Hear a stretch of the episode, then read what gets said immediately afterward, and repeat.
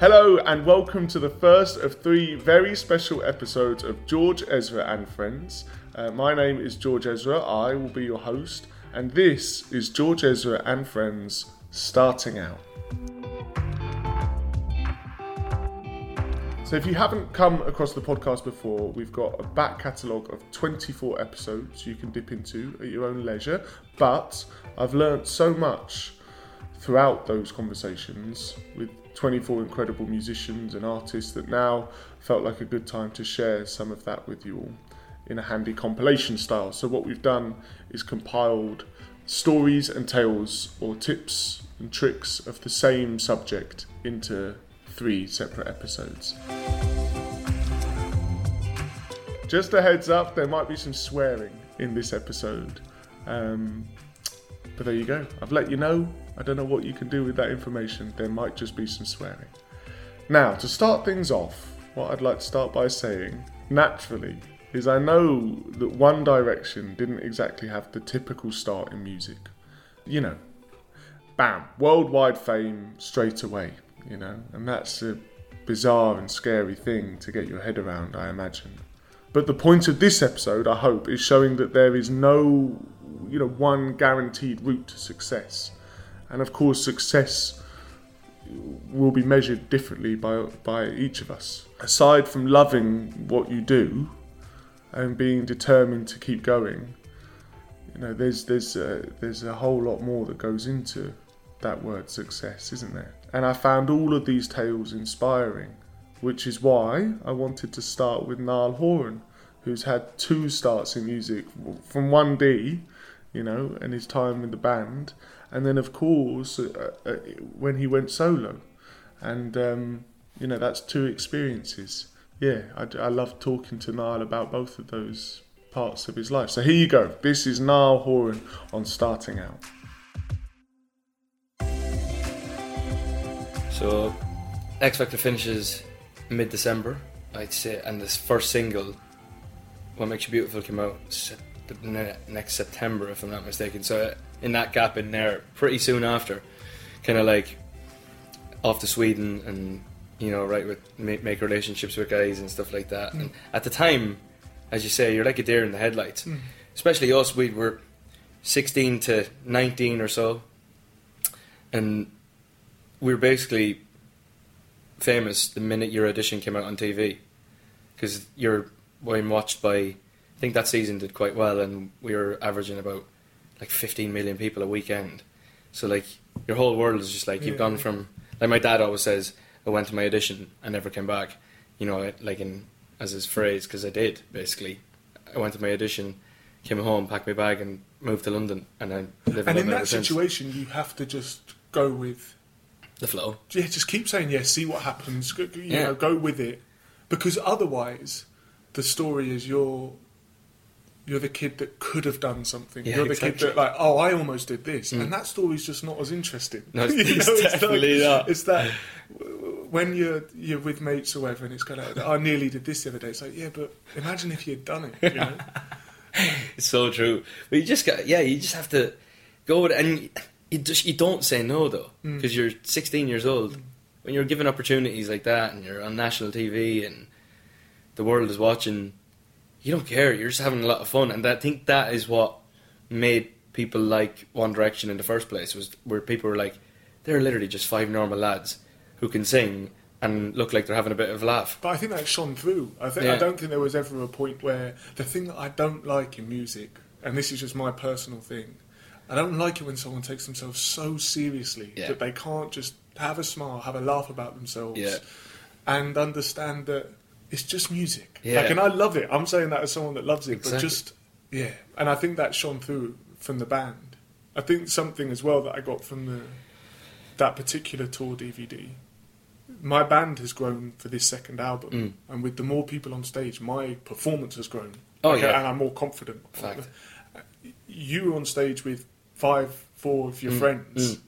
and your performance in that is like you've been doing it since you were twelve or something. Exactly. But that, how does that happen? Because you weren't. You look, you look left and right. We had enough time to get to know each other, so it was literally like uh, being in the X Factor house. We were living in the same room. Okay, I didn't realize. All five that. of so us, just... two sets of bunk beds and a single bed, and we were in there with each other for ten weeks. We scrapped like teenagers. You know, we we did every. It was like being at school, but we were just happened to go on national TV on Saturday night. It was it was a bit strange, but um, we got on really well, and and then the rest of it just comes just comes easy. And then when you look left and right on stage, you know that you're with your mates and you're singing your songs. Yeah. And, you've it's the same what what you're doing with your band. Like I find it now. I was really nervous when I was doing my first promotion for this town, the single when it came out, because I was standing there and I would at the time I didn't have a band, and I was basically playing for three minutes. Yeah, literally, I was doing like Graham Norton and just standing there with my guitar. And I remember it was the first time that I'd ever performed without the boys, and I they were like, yeah, "You can come out now," you know, when they're on the interview set, and then they bring you over, and I was like, "Oh, right, this is happening now." Standing there with the acoustic guitar in my hand, going, "Here we go." Yeah, yeah. And then after a while, get a band, and then because we're all in playing the same stuff all the time, it bring as you say, it brings out the best in your performance and makes the songs better. You, it gives you a confidence, and not in a kind of like cartwheels on stage confidence, but Yeah. you know that you've got your friends behind you. That's Yeah. how I feel. It kind of feels. Look, every time that you get on stage to perform live, something could go wrong. That's what I in my head. It's kind of. In fact, most nights something little does go wrong. Yeah, yeah. Do you know what I heard about? And I don't know if this is true, but Jack White from the White Stripes, he would deliberately leave his plectrums on an amp on the other side of the stage, and then get up to the mic and go, "Oh, I'm really sorry, I forgot my plectrums," and he did it on purpose so that the whole audience were like. Ah, he's made a mistake, which I really like. That is brilliant, Isn't it? Yeah. I love that story and confidence in your abilities and making it work for you early on is exactly what this gentleman did. This is Craig David, and uh, that's what he has to share now. I did have a friend called DJ Flash, or I still have a friend called DJ Flash, who definitely put me on. Like I used to go to one of his nights at my dad's um, local community centre that he used to perform at, and he said to me, like I used to run up on the mic and just grab it and just vibe. And I knew he couldn't really say too much because my dad was like one of the chairmen of the of the club paying his wages, so he had to kind of be cool with me. So it was a beautiful in. Yeah, to entertain it. Yeah, ah, but then, he, but then actually, I think he was like, you know what, you you're doing all right. You're like, you- you're you're you're good at this MCing thing. So he sort of took me under his wing, and he was 25 years old. I was 15, so he was like a chaperone for me, and that that was how I got into the scene. He he let me do a little. I was emceeing for him, but then. I had this little thing, and I've said to him a few times, and he said, "I didn't know that that was what you used This to is do." Flash? This is DJ Flash. Yeah. yeah. I used to say, "Oh look, I think that girl's checking you out over there. You need to, like, she's been looking at you all night. It's really, really." Yeah. So then he go, "Okay, Craig, Craig, just play for like a little fifteen minutes or something. Let me go over and do." it. I go, "Yeah, cool, don't worry, man. You go, go do your thing, but do it now, man, because you might go." He's gone off into the crowd now. Good 15, 20 minutes. Yeah, I'm having the time of my life mixing and DJing. Yeah. And then he comes back. He's like, "Oh, bro, like she wasn't into it." I, like, I don't know what happened there, man. I don't know. Maybe, maybe, maybe you just took it too long. She thought you were playing too hard to get. And and that's how I got my. You got to spin like three spin tunes in that time. in a proper big club where he was a resident, and that got me the confidence to say, you know, I can do it myself. And then it led to me doing my own residencies. There's also that beautiful thing of so much amazing music comes from kids because there's no fear. They don't know what's right and what's mm. wrong. Yeah, They're just giving it a go. of course. And that's a beautiful thing. Yeah, it's going back to. I think you have to really like embrace your like the, little you, the kid inside of you, all of the time. Even when you get to an adult stage where you, you sort of you, you think that you know the world and you know what's going on, but you you start to realise the things that really resonated with you that made you happy were the basic, simple things. It's like uncontrollable laughter with someone. You can't you could put, can't even put a price on that. Like that feeling is just like you just can't even even thinking about. it. I can tell you when you were smiling. yeah, it's like you, you start to think of something. It's just that it makes you remember a moment. You're just like, wow, that's a good feeling. And I I yearn for those moments. I yearn for that going on stage and feeling like that upliftment in things. You know what I mean? So it's very basic things that I'm very happy with. You know I mean? Yeah. And then you, from that, Yeah. something has to happen at some point that then means that you're catapulted into this whirlwind of Mm. success with music that you're putting out and projects that you're involved in. And no one can really prepare you for that when it happens. It's not No. like, you know, you study maths, English, and Yeah. having a hit single. That's not Yeah, a thing. Of course, of course. So how did you find that transition of when did you notice things to start started picking up? Um, when I met Mark Hill um, and Pete Devereux from the Artful Dodger, who were playing in the same club that I was DJing in, they were playing like a house and garage set upstairs. I was doing the R&B hip hop floor, and we just, we both, I mean, it was like serendipity moment, sort of where we both met, and I was always needing like some the music to be able to accompany these lyrics and melodies I was putting down. He was looking for like a top line writer and someone to put to sing over the instrumentals he was making. It was almost like we marriage made in heaven, and then it was like, where's the studio? Oh, it's five minutes around the corner from where we both are living. So I was like, this is a dream. So once that happened, and then what you're going to do was the first song with with them, with the Artful Dodger, and then we had a song called Something, and both these songs were like bubbling. But what you're going to do got a little interest in London, so I went up and did a couple of PAs for the first time, get my mate in his yellow And Fiesta for listeners, what is a PA? a PA, so a public performance. So it was, my, it was a performance of the song, usually at this time in a club. You go up there, do one, two songs in the night, and then you you either stay up there or head back home. So I go up in my mate's little yellow Fiesta. We play a couple tunes on the way up, get hyped, go up there, do the show, and then he'd drive back. I'd give him some petrol money, and we were good to go. But what I saw start to happen was when we released Rewind. Something different was happening when I was doing these performances. I was looking into the crowd, and I could see everyone was so up for it, especially all the way up until it got to the chorus. And then they didn't know what quite to do because it went to this sort of halftime drop where the bass line was sort of taking over, and it wasn't this kind of two step. Uh, drum pattern, which was giving you the feel that it was like a bit of a dance tune. It almost went like halftime, like it was a slow jam. Um, so for anyone listening at home, so if you got the the, the the two step skippy part would have been like that, and then the halftime at the same tempo, but just goes. So it's halftime. So you kind of, so at that point, people were thinking, well, you're supposed to go up in the chorus, and it was like, and I had a lot of things. I'm thinking, is this connecting or not? Because I'm looking at the crowd and they're like, not sure what to do, and then it ended up taking its own life, and rewind turned into uh, something that I, I, I mean, I could never have dreamt that it would be as big as it did. I mean.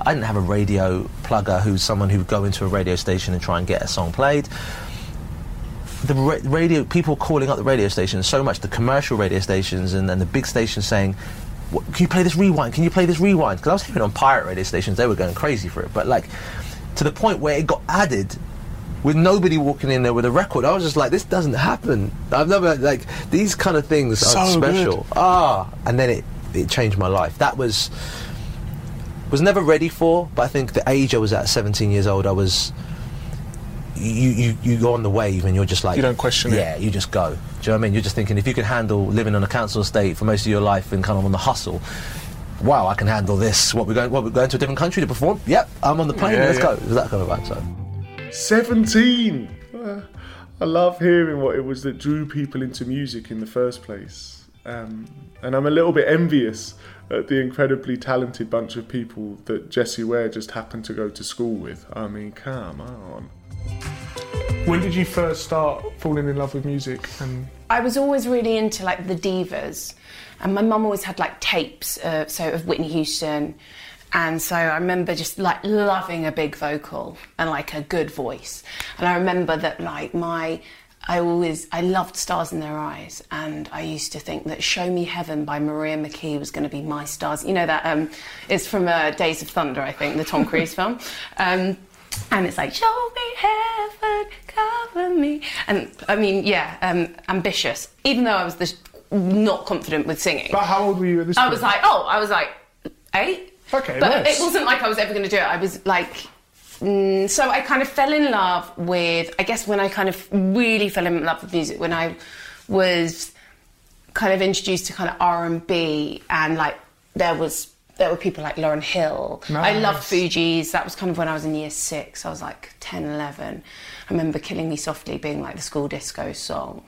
And then Lauryn Hill obviously did Miseducation, which was a phenomenal album. And, and then also I became completely obsessed with like jazz singers, but like kind of the ones that were doing the jazz standards. So it was first, I think my mum had an Ella Fitzgerald tape that was um, Ella Fitzgerald singing Cole Porter. Okay. And so it had like um, Love for Sale on it. It had um, uh, what else did it have? It had Under My Skin, I think, and um, The Ladies of Tramp.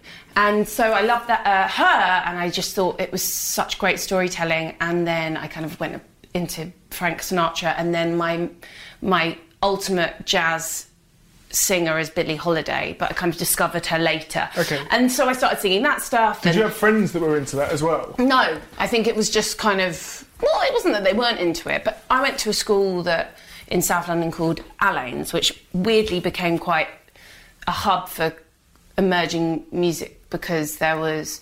So in my year, Jack Peñate, do you remember Jack Peñate? Absolutely. bringing new music out, finally. So Jack's one of my bestest friends, and then Felix White was at the school too, and obviously he's from the Maccabees.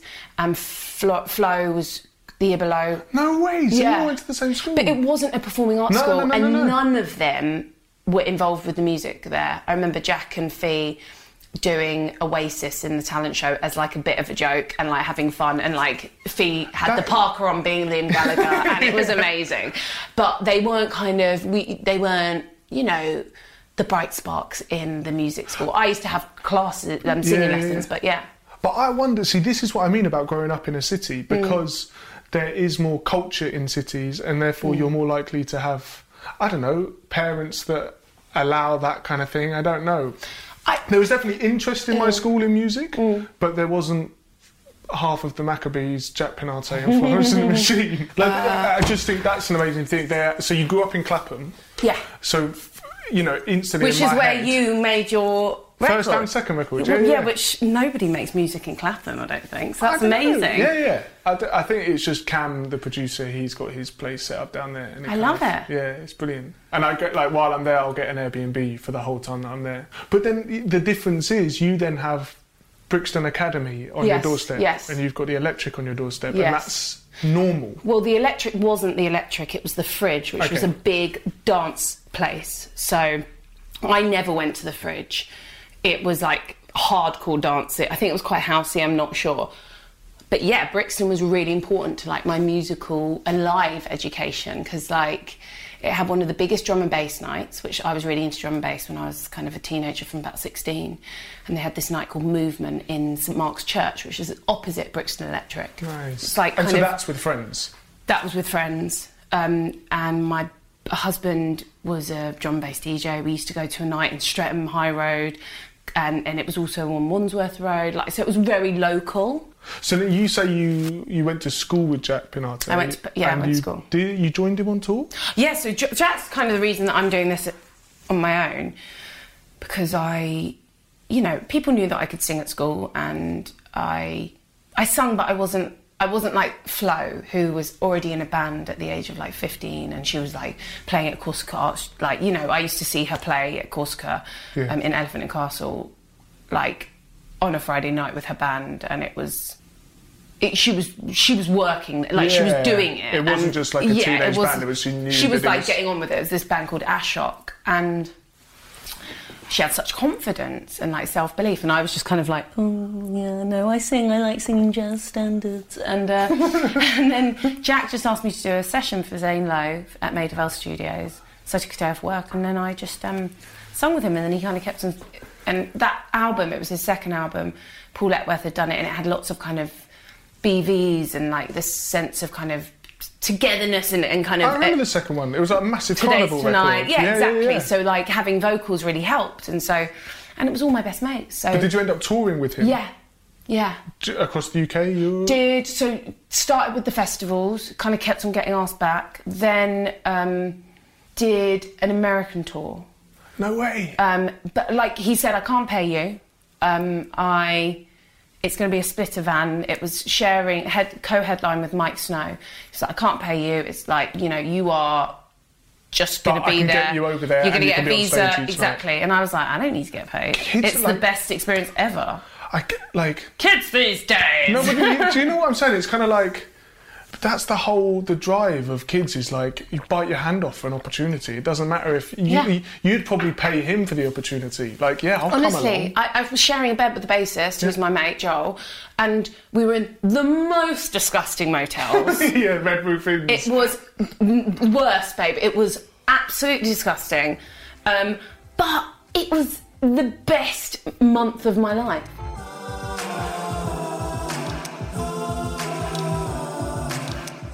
That early ambition, it's a precious thing, I think, and can be fragile too.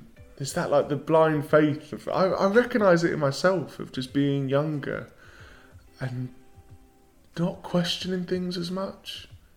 Yeah, I definitely feel that. Yeah, so take heed of this cautionary tale from Lily Allen. There was a moment when um, I was in uh, uh, Crammer College trying to do my GCSEs, which I ended up not doing. Um, but my head teacher there um, expelled me. And as I was leaving, she said, You know, what are you going to do?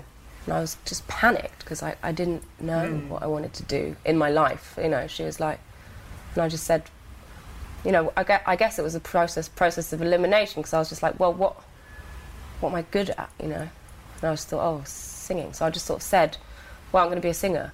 And that was the first time that I'd ever, like, How old would you have been then? 15, 14, 15. And when you said that, do you think you consider that to be realistic, or do you think it was like kind of a comeback to that? No, teacher? it was it was a bit of a comeback, but it was also just like logical because it was like, well, I'm only 14. Like, why would I have that figured out yet? But you know, I, I had to say something, but I didn't really have anything that I thought I would be able to make a living out of at that point, except for maybe singing, because that was the only thing that I was good at or seemed to excel at.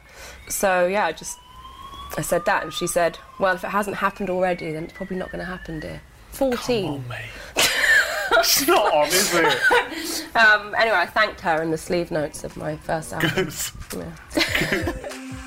14 is not too old, never turned out alright in the end. There's another clip from Lily Allen that I'm going to play now. Here you go. I signed a deal when I was 19 for 25 grand for five albums. Um, I'm still in that deal.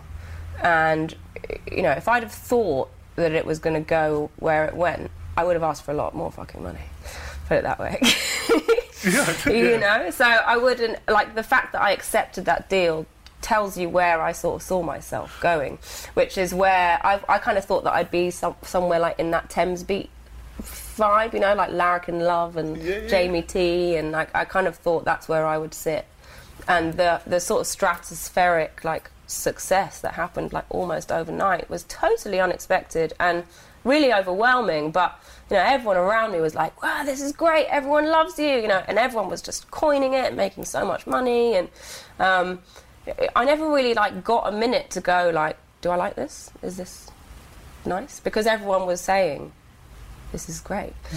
I've never really been able to articulate what it is that I want. Okay, see. So, So everyone else it. going around me, this is brilliant, isn't it? Uh, My character is just like, yeah, yeah, yeah. Yeah, of yeah. course If you say so, yeah. then of course. yeah, yeah, yeah. But there is that. Like I was the same. I signed when I was 19, and I didn't even look at the figure. I, I Mm. just remember people saying, "Do you want to record music and perform?" And I was like, Mm. Yes, "Yeah." where do like I sign? You know, I haven't thought of it, it through.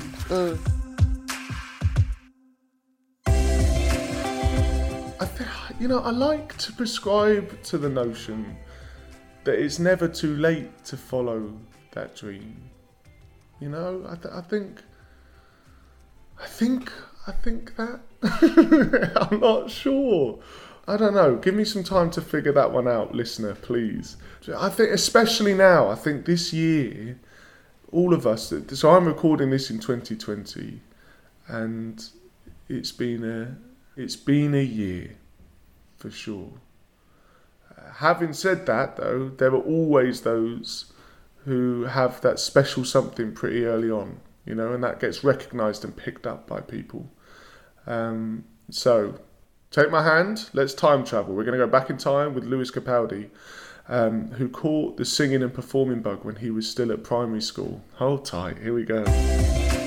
So I started playing when I was like, mm, I started playing guitar when I was nine. My first gig was when I was 11. But I was like, yeah, it was like pubs. My brother used to be in bands and stuff growing up. He was more into like like Slipknot and like Foo Fighters, like hit the rock bands, you know what I mean?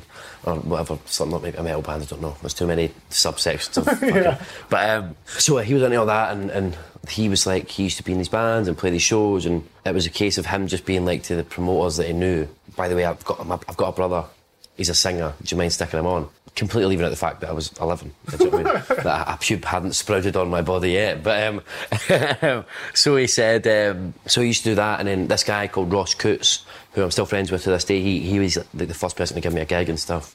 And like for, forego the the you know the no pubes thing, and, uh, and it was mad. Yeah, so from eleven, I used to like sneak into these places, hide in the bathrooms, come out, play a set. It's like I, I found if you got on stage, you were good. Like, do you know what I mean? If you got up on Listen, stage, if you got on stage without them questioning it, it was Yeah. almost too late for them to yeah, kick you exactly. out. So they would let you play the set and then they'd fuck you out. But like, it was yeah. So like, I used to run in, toilet, sit there for a bit, come out, play the show, get kicked out, and then there was like there was instances where I took my mum and dad. And they blew my cover and all this. It was it was like a proper like stealth gigging. It sounds for- like it would be a good board game, like Yeah. getting Lewis to the gig. exactly. Yeah, yeah. Could he make it to Merch the gig? idea. There you go. You've nailed it. or an app or something like that. You've landed on the parents' square, like, Yeah. oh, Oh, fuck, I I've got- blown it. but um, but yeah, man, it was like so. It was just a very. It was like it was like fun. See, looking back on it now, I'm like, I'm so glad I did it because like when I went to college, I went to college to do music for two years, and when I went, I'd never realised how valuable that time doing that was because it's like I went to and these went to college all all these amazing singers, guitar players, drummers, bassists, whatever it is, but none of them had played live. I found it so weird that none of these people would went, okay, I've got this thing that I like to do, I I'm going to do it live. I think maybe they just didn't have the avenue, so I kind of only realised when I was like 18, when I met all these people, like how lucky I was to have that sort of apprenticeship, if you will. You know Oh what man, you can't put a price on it, Mm. and I think a big part of it comes from.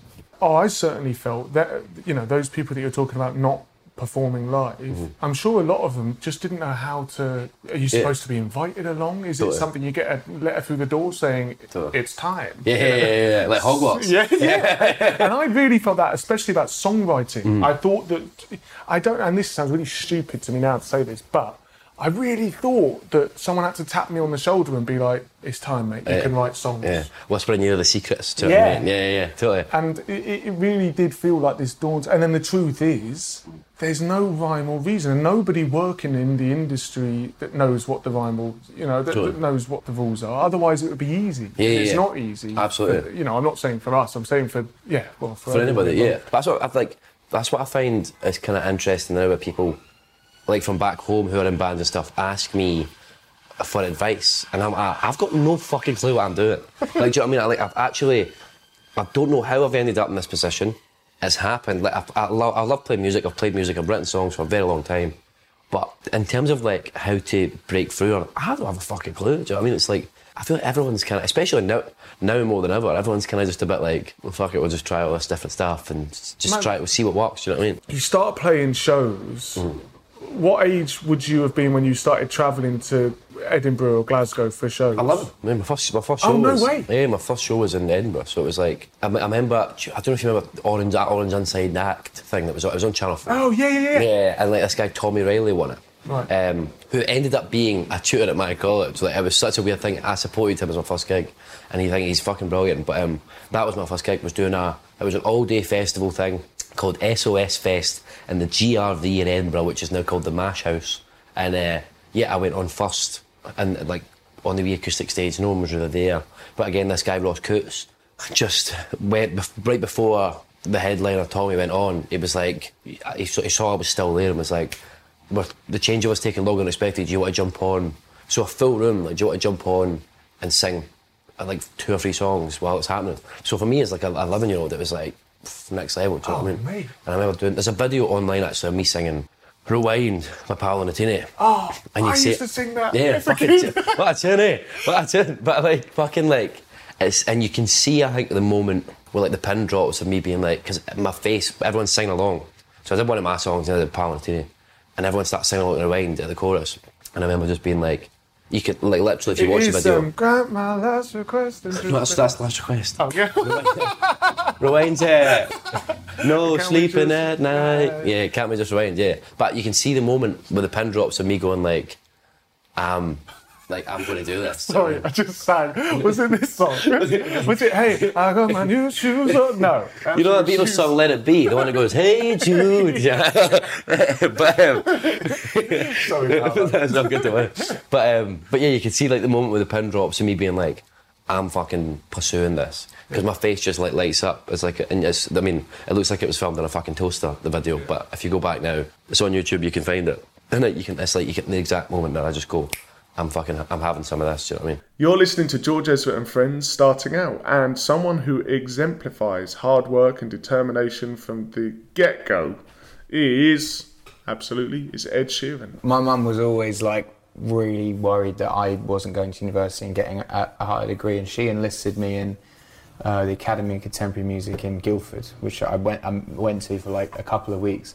And I remember one of the first lessons there, I was learning a Queen song, and I was like, "But I don't want to play a Queen song. I want to play my songs." Like, what, like, and it was. Uh, Soon after I joined, that the the reason I left, I mean, God, God bless them, they are they are a good place for. It is a good place to focus people in, but it just wasn't for me. I got asked on a Just Jack support tour, and I had to take a month off university. And I remember saying, uh, I've actually never spoken about this, and I don't want to like put them in hot hot water. But I remember saying, like, can I go on this tour? And they were like, well, not not really. Like, your place is probably going to be filled by the time you get back. And I was like, well, surely the end goal is to be a support act on tour. So surely, like, if you're going to a musical thing, you should be. So I so I I, I ended up leaving there and then going on this tour. But like, yeah, it's it's the same thing. Like, I do think if you know what you want to do, you might as well just Do it. just do it. Yeah. But that, like a, a support tour with Just Jack doesn't come out of completely out of thin air. No. So you you must have even when you were there st- committing to studying, you must have been gigging relentlessly then even. Well, well, I, I was only there for a couple of weeks, really. Like it was. Uh, so when I moved to London, I lived. Uh, there was a venue that ran gigs, and I lived above it, and it was called T-Birds in Finsbury Park on Blackstock Road. And the guy that ran the gigs was this guy Lester, um, and Lester was the guy that eventually put me in touch with Just Jack. He knew Jack quite quite well. Um, but yeah, there was a website called Music Born uh, that my mate ran, and he had a list of every single open mic night in London. So when I got, did you ever use Uh, that? I used one in Bristol, and it was kind of like a yellow pages for yeah, open and you just sent a message to every single one. So every night of the week, it was just like, and it's, what I used to find was a lot of them no longer existed.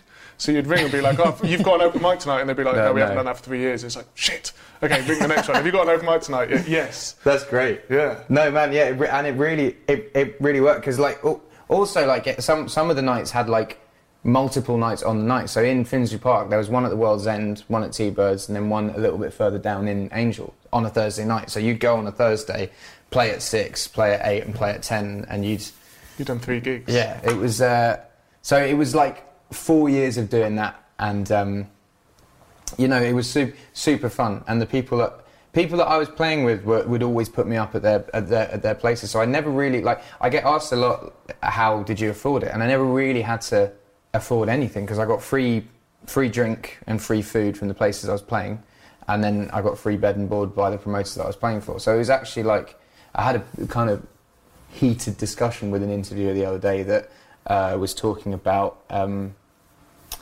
sort of like people who get into music who come from like wealthy backgrounds, hmm. and he was like, "Oh, obviously because you lived in London for a long time," and I was like, "No, but like you can actually do it without coming from a wealthy background. You There's also the drive of an adolescent of just like you don't give a shit if you're sleeping on a sofa or if you're in or eating. if you don't shower for a Yeah, week, you, you like don't it's not like yeah. And if you're, there's nothing more appealing. If you love music, Doing there's nothing. shows, yeah. like Yeah. the first time you you figure out you can just get up and play shows, it's like oh You my just want to do it the whole time. So that was how Ed started out. Um, and here we go. We're going to do a jump. We're going to go from Ed Sheeran to Elton John. I never was going to be a performer. I mean, I was an organ player with my band, um, and I sang a couple of songs, and I was the lead singer on a, and wrote the first two Bluesology singles. But we had another singer called Stuart Brown, who was the main singer. When I left the band to become a songwriter, that's I didn't vi- envisage being an artist. I thought I'm going to just write songs for other people, and I met Bernie. And you know, the first couple of years we were told to write songs for the Hollies and Cilla Black, and we were hopeless at it because we weren't that kind of writers. And then we were writing the songs that we liked and leaving them to the side. And, and, and a, a lovely man called Steve Brown joined Dick James Music, heard the songs that we were writing for ourselves, and said, "Forget this other crap. You're useless at it." And we were, and we hated it. Um, but we, it gets us that 15 quid a week from the publishers. So I had, to, in those days, I made the first album, Empty Sky, and then in those days you had to get a, go on the road and promote it. So I got a band together, Nigel Olsson on drums, Dee Murray on bass, and started doing shows. I was kind of, it all happened accidentally. I never wanted to be, set out to be Elton John, humongous star. Um, you know, in the early days, I was still registered. I didn't change my name till about 1972, legally to Elton John. It was an incredible psychological thing changing my name from Reg, which I hated, to Elton, which I love because I just hated Reg. It's such a shitty name. Sorry, all Regs out there, but it's shit. Um, and, and when I became Elton, that was it. Did, did it feel like putting on It, yeah, it, like, like, like being Superman. Okay. Yeah, it was like the cape came on and wow. And of course, when the cape came off and I came off stage, it was difficult because I was still Reg, basically. Um, so I had all those years of being famous and so quickly and working so hard and loving it all, and then realizing that whew, I've spent the last five years doing everything except having a life. Um, and it caught up with me, but I've survived it because I kept working and I kept making records. Yeah, I've. Uh, in the closest thing I can relate it to is this the kind of fallow time between my first record and this one. I just hated not having something to do. In, Yeah. in I missed. Well, momentum is everything. yeah. I and mean- and having a purpose and having a Oh, yeah. reason to. Because, you know, in the early days, we made the Elton John record, which was our second album, and your song became a hit in America before it came a hit in England, and I became kind of an overnight sensation in America uh, by playing at the Troubadour Club. But I still had to work for two years playing second on the bill, thank God, to people like Eric Clapton and the Kinks and Leon Russell to earn my corn, because America is an advantage. You can be popular in New York and Chicago and LA, but you know, the Midwest, you can be, you know, you have to earn your corn there. So I did that. But we, you know, th- it was relentless. Not only were there out, I think 17 albums in about eight years, separate singles, different B-sides, touring, interviews. It but it was, because radio was so quick changing records, it, it, it made the whole process seem much faster. Mm-hmm. It was like now it's slow mo, mm-hmm. and now you know it was like we were we were kids in a candy store. We loved it. I was playing with people that I loved. I was meeting people that I couldn't believe I was meeting. People were recording our songs. I was having a great time. Um, and of course, it was music, and I loved it. And America was where all the great music that I loved came from. Um, and the momentum that you're talking about, the downtime between this and the is it because you they didn't want you to write an album? No, or- not at all. I really struggled writing on tour. I, Yeah. I just everything was so new to me that I Mm. was just like, keep your head down and focus on promoting this record and touring this record. And then I kind of, I don't know what it was. I think I need to be on the move to be creative. So I need to Right. be seeing new things, meeting new people. But instead, I went home and was sat there, and so nothing was coming creatively. And you start to beat yourself up about it. Well, in the, in the days when I was, you go out to a club or you go to the speakeasy and you meet other artists, and it was a social scene as well, and it was exciting. And that kind of gone by the ball. And the pe- ki- there's no club where artists go to. In my days, there was speakeasy, Scotch of St James, and people like that. And you, you went out there and and you mixed with other artists, and it was exciting. Or um, Freddie Mercury and I used to go to um, a club called Maunkberry's in. Um, God, where is it? Jermyn Street. And had a blast. And we would mix together and meet other people. So that kind of social thing's gone now. People tend to be a bit more singular and isolated. Um, which is a shame because I think when artists come together, especially musicians, there's a common bond. I really do think that. I mean, whenever I meet these musicians like Ed or Sam or, or anyone young, um, we have this common bond, and it's it's never changed from me, and it's it's great. Musicians are so easy to talk to. Actors are a little bit more. Well, they never know who they are because they're doing something different every time. And I'm not decrying what they do, but there's a, a thing when you walk in a room with a bunch of musicians, like this band last night, Greta Van Fleet. They're 20 years old, and and and, but I have a bond with them because I, I'm a musician, and it's you know it was easy to, to cut through the ice. And I think the social side of, of that has gone a bit, and that's a shame. Oh man. I know, I know. We are all missing performing live. We are. But then that's just my experience. Anyone listening to this, there'll be something that you're missing this year. I, I get that. And on that note, I hope you're all doing well and looking after yourselves and each other as best as you can. Um, yeah, I wanted to show in this episode that not everyone knows they want to perform, you know, or how to do it, even. Uh, it takes time. It does. And it takes each performance is just informing the next. and there's no last performance really, you know. And if you're naturally shy, which I think a lot of musicians are, I think like even the best performers, I think they're naturally shy in, in person. They just work on it. You work to overcome that. Not that you'd necessarily know from what a presence Rag and Bone Man has on stage now, but you know, listen to this. Listen to this. when I when I was like 16, 17, I went to this um, like charity shop type place, and it was an old yard, and this guy used to do uh, house clearances. And, and, I, and I said to him like one day I was like I like hip hop records. If you ever get records in, just call me and I'll come and buy them. And he'd give me like five for a quid. So I just like my record collection is massive because this guy just used to give me all these records all the time. Amazing. Yeah. So then, if there's not mu- much, you know, opportunity for performance, or even, you know, as you were saying, even buying music Yeah. in your hometown, were you travelling outside of town at a certain age? Did it get to Yeah, you either were- went to London or Brighton, and, and, and Brighton was like 10 miles away from me, so that was the place you went. You know, there was like pretty like healthy music scene. Whatever you was into, there was a scene for it. You know what I mean? If you was into reggae sound system clashes or jungle or hip hop or acoustic kind of folk music and stuff like that, you know, there was there was there was loads of stuff to do. So um, it was just getting the balls to do it in the first place. So was there a point where you were just kind of building yourself up, building yourself up? I'm going to perform. I'm going to perform, Yeah. and you do it. I went to this night. They had a night called Slip Jam. It was an open mic cipher night. It was like open decks, and and, and, and people would just get up and rap and freestyle. And I think I went to that night probably twenty times before I performed because it was like I thought these guys was like you know so much better than I was. I was like, if I they're they're just gonna rip the piss out of me if I if I try and get up there rap or sing or do whatever, you know. And like I'm like really good friends with all the guys now. Like you know we've been friends for like ten years or whatever, because that's kind of where I started off.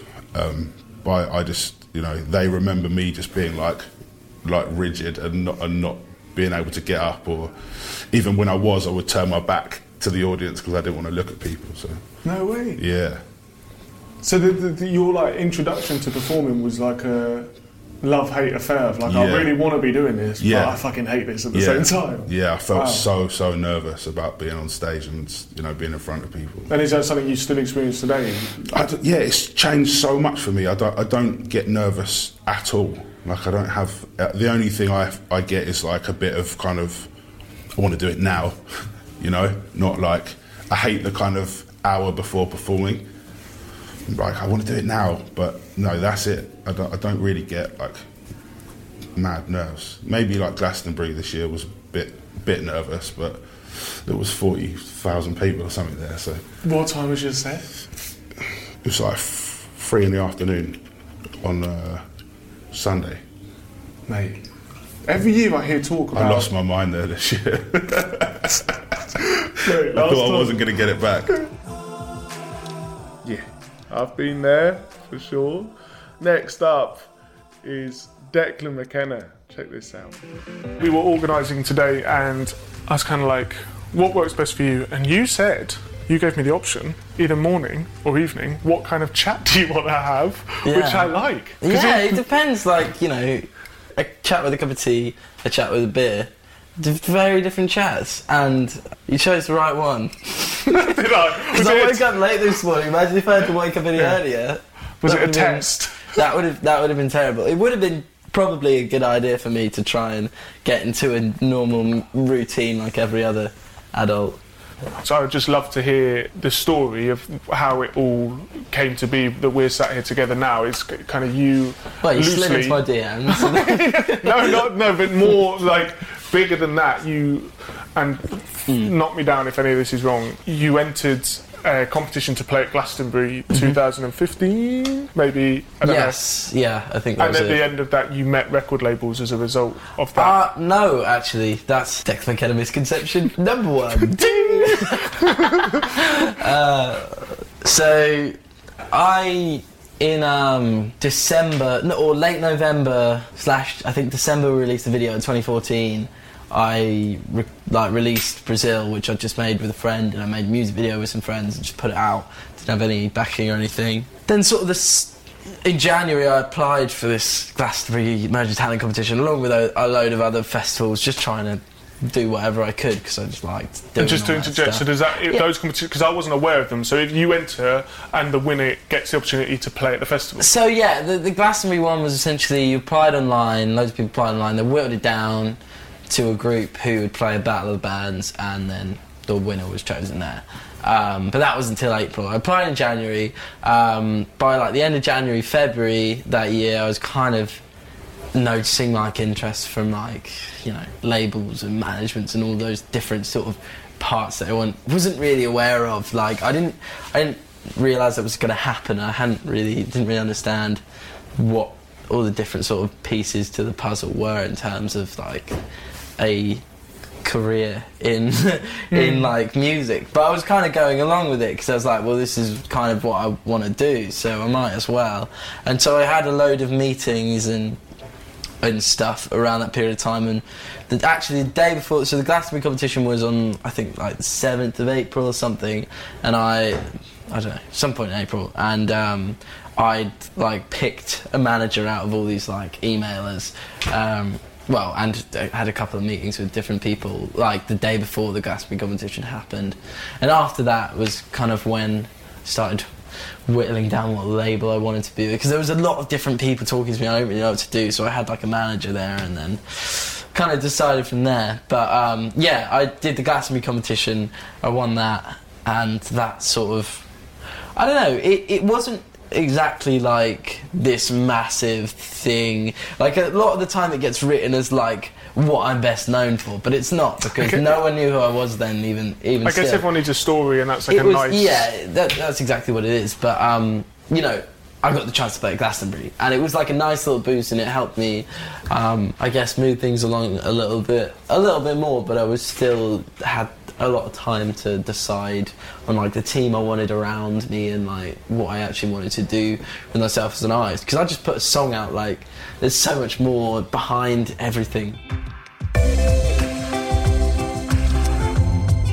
I've crossed um, touring paths with Ellie Goulding many times in the past, um, but often there's never enough time for a proper chat. Ever. There really isn't. Which is why I've loved doing this podcast, actually, because I get time to sit down. Yeah, it's all just a vanity project for me to sit down. Well, it kind of is. I just get to sit down with these amazing people. And I'd always been curious about the evolution of Ellie, the pop star um, which began long, long, long before that first chart hit. You know, j- j- listen to this, you'll see what I mean. When I first started writing songs, um, I was I was at university in Kent. Didn't didn't finish the course, but um, but I you know it worked out all right. Um, and I I would just be on MySpace, just contacting people to, to work with.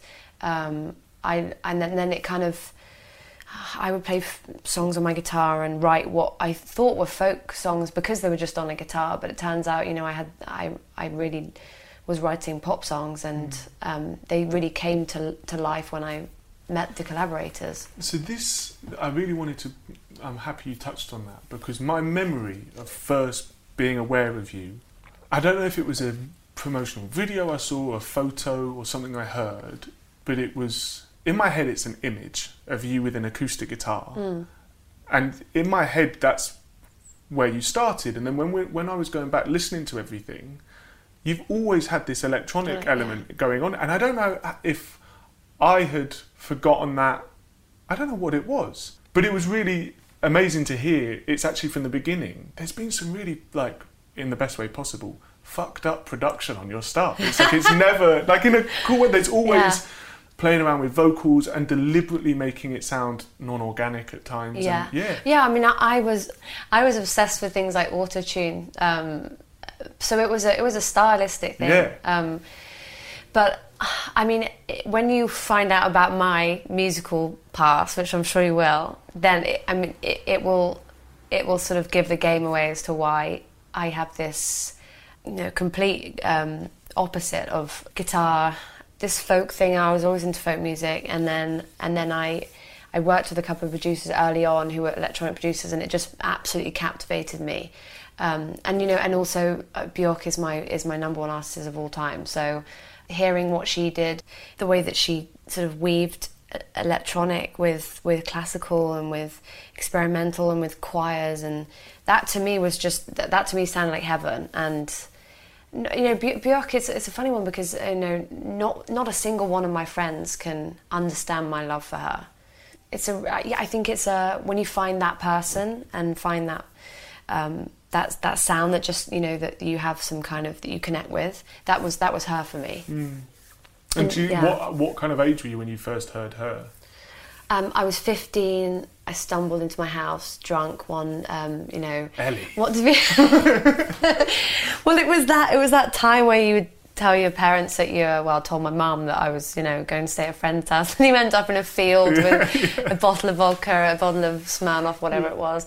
Um, so that was one of those nights. And um, God, remember when you didn't get hungover? I don't know. You're, pro- you're a bit younger than me, but these days I have, you know, proper two-day hangovers. Um, so those are the days where, yeah, hangovers didn't didn't didn't exist yet. Um, and I remember walking into my house, and um, I switched on the TV, and uh, it was Björk maybe playing at Royal Albert Hall, maybe I can't remember the venue, but and uh, she was stood there, and I was thinking, God, what is this crap, you know? And then. And then all of a sudden, it just she just had had a hold of me, and it, you know, since then I I might I probably listen to her on a weekly weekly Mm. basis. Um, every time you listen to her music, there's something new, and she does. She composes everything herself, and she produces herself. And yeah, I was going to say she's she's un, she's you know underrated, but she's not underrated. She's definitely has her place in the yeah, music. Yeah, I love that you can like recall that memories so clearly because everyone's got those moments. it's quite rare. like- I Yeah. can't recall that many memories at all. But that's one of them.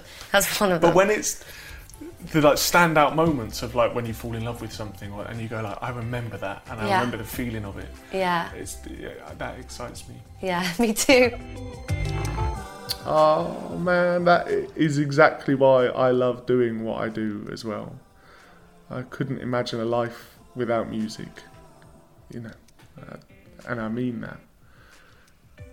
You know, I don't necessarily know what it means, but I know that I mean it. Okay, guys, I'm going to end this special compilation about starting out with someone I've got, I've long admired, and um, was ridiculously excited about heading to her house in Canada back when back when you could travel, you know, back when that was a thing. We'll all get to do it again. You know, I'm sure.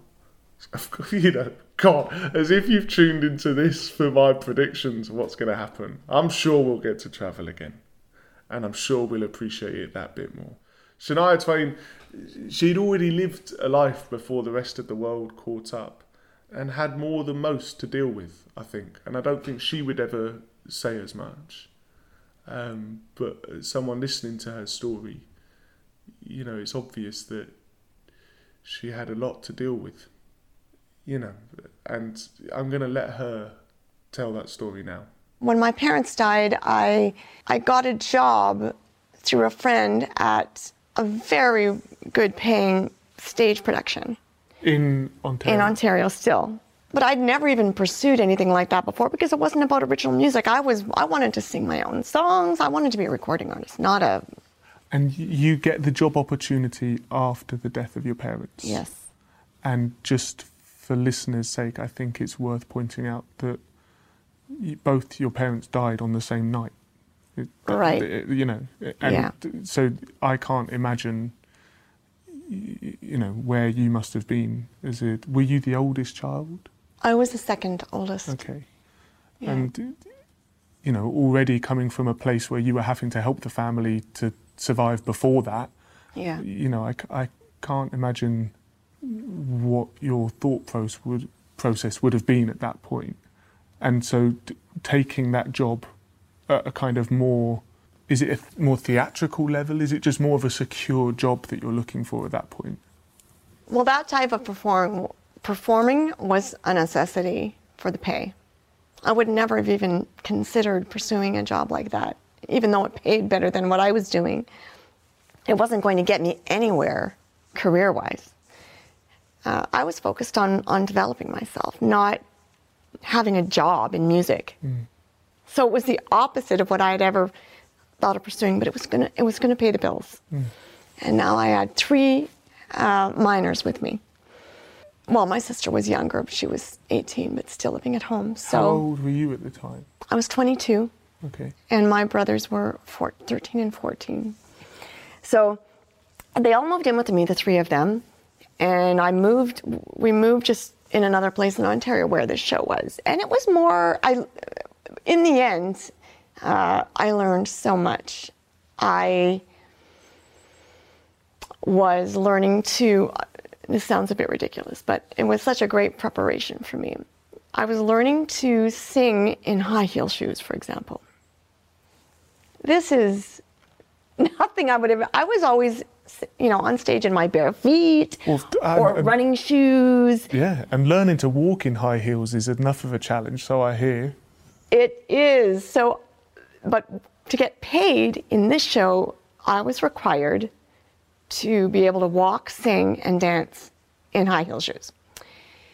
I was also required to wear makeup, which I was I did not even know how to apply.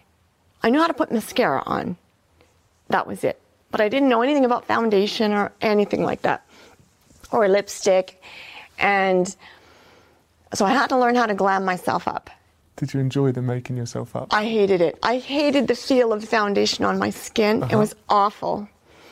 It took an it was an adjustment.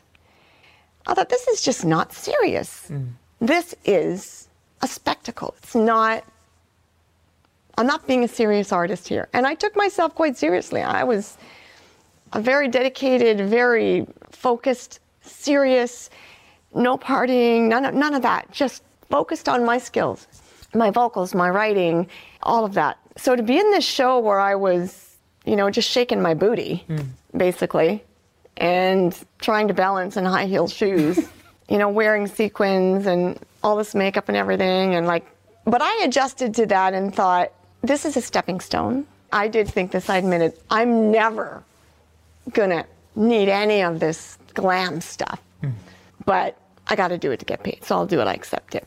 But what I did learn and thought valuable in the moment was that I was quite feminine, that I could be quite feminine. I because I was always very sporty and shy about my curves. And the thing is, when you're when you're out there looking like a beautiful woman, and you're you're wearing things that flatter your curves and and you're in high heel shoes so everything is more is sexier and you've got big hair and you makeup and all of this and I felt it, that it was degrading.